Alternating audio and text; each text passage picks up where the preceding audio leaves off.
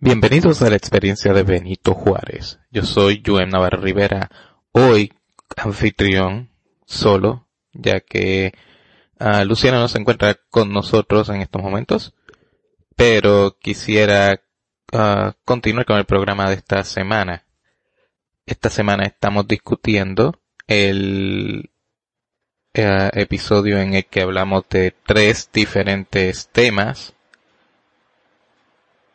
el primer tema de este ciclo fue el aniversario de la victoria de Donald Trump en noviembre del 2016 en las elecciones presidenciales de los Estados Unidos.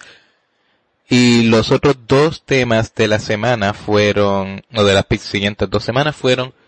una ventana a las elecciones de Honduras antes de que ocurrieran y Uh, vamos a hablar un poco, o yo voy a hablar un poco de eso, uh,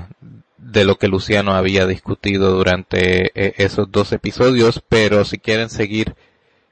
sabiendo sobre lo que está aconteciendo en Honduras,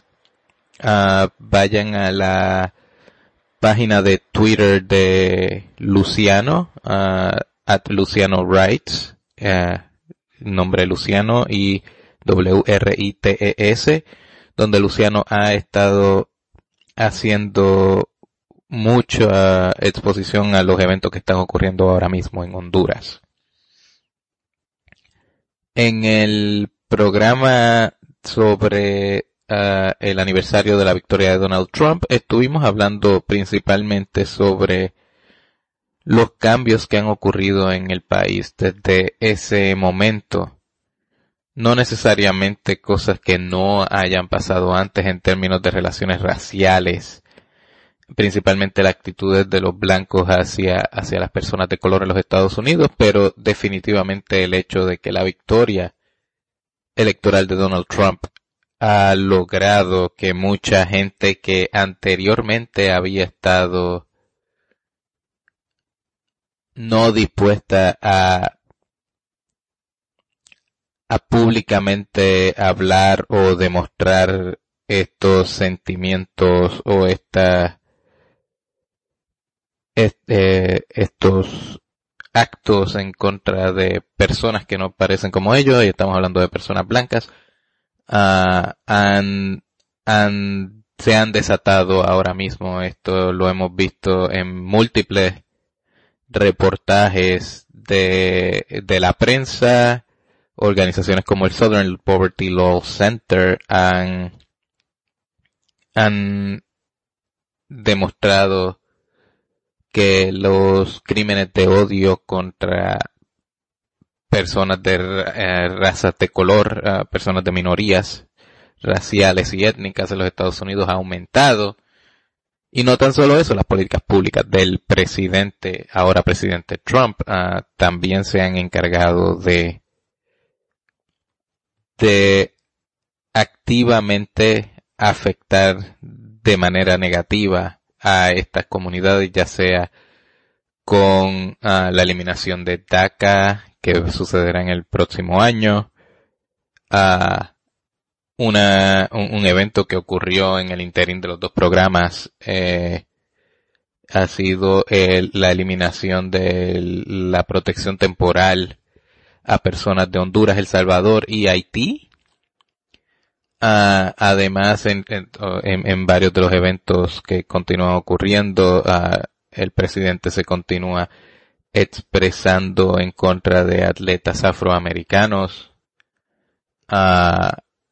y, y, y, afectando intereses de las comunidades nativas americanas. Esencialmente se ha convertido en un ambiente bastante hostil si no eres una persona blanca en los Estados Unidos.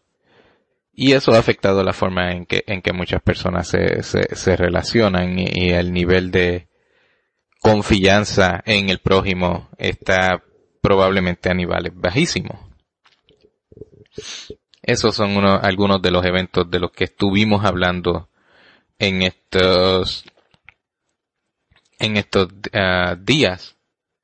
Además de eso, uh, estuvimos hablando también sobre las cosas que han pasado en la política desde ese, desde esa victoria de Trump. Uh,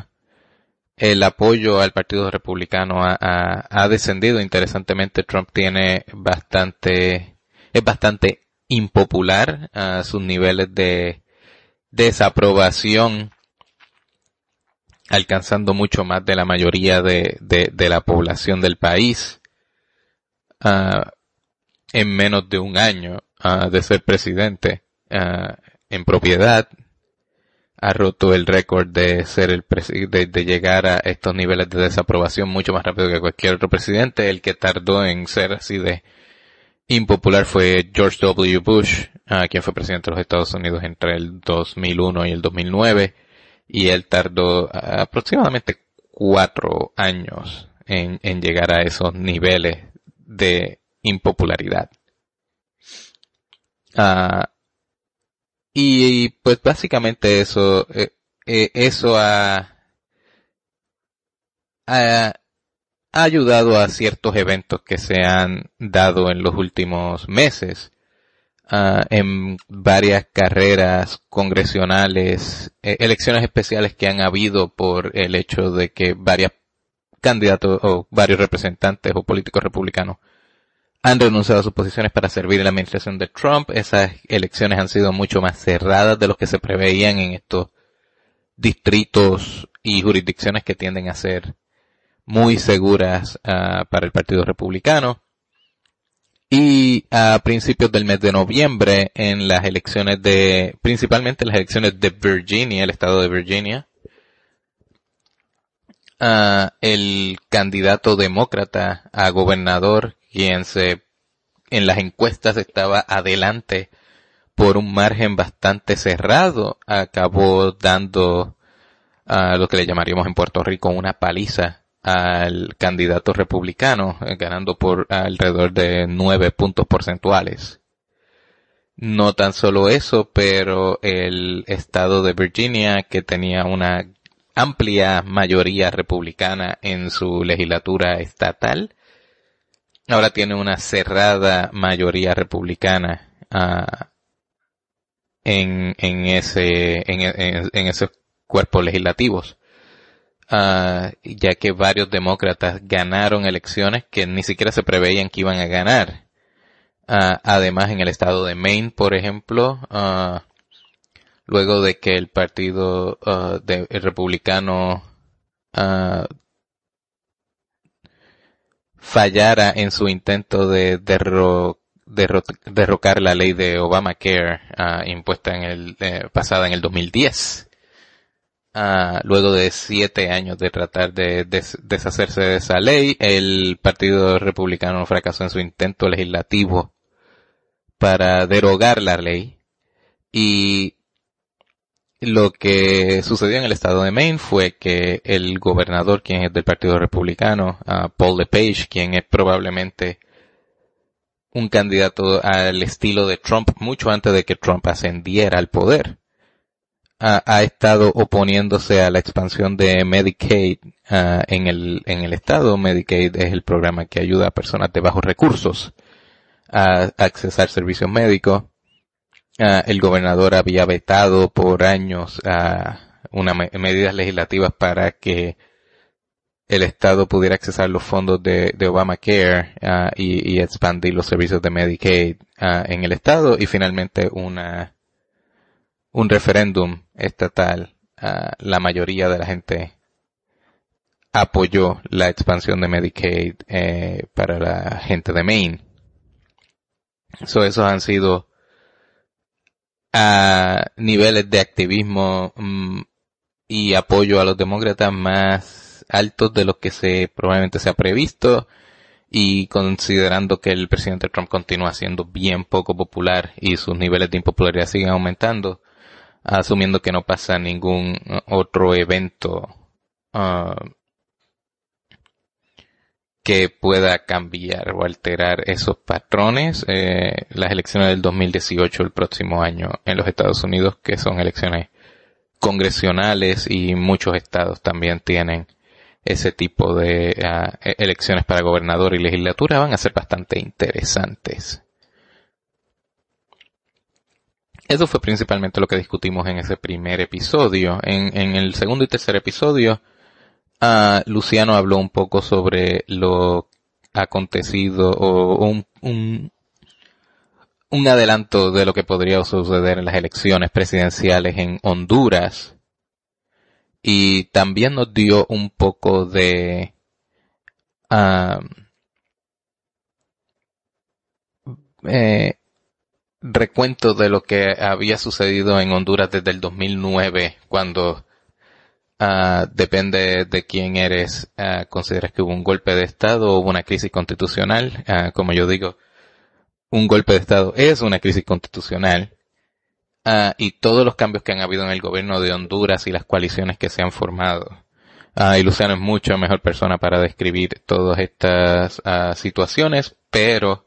Luciano ha estado bastante envuelto escribiendo, así que yo les sugiero que vayan al blog de Luciano, uh, Sing God en Patheos, y también sigan a Luciano en Twitter, como ya dije, Luciano Writes uh, en Twitter, uh, para que estén al día de todo lo acontecido ahora mismo en, en Honduras, donde los, donde los resultados electorales ahora mismo están uh, en como diríamos en Puerto Rico, en veremos, eh, se, se considera que ha habido fraude electoral.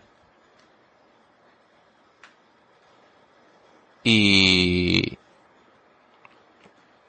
y básicamente al, se ha, han habido muertes, han habido problemas con el, con, uh, eh, manifestaciones uh, en contra de del, del tribunal electoral quien eh, ha dado señales mixtas de lo que está sucediendo en el país. Así que, uh, como les digo, continúen oyendo a Luciano y, y, y viendo lo que Luciano está uh, informando en, en Twitter y en su página de internet y finalmente Ah,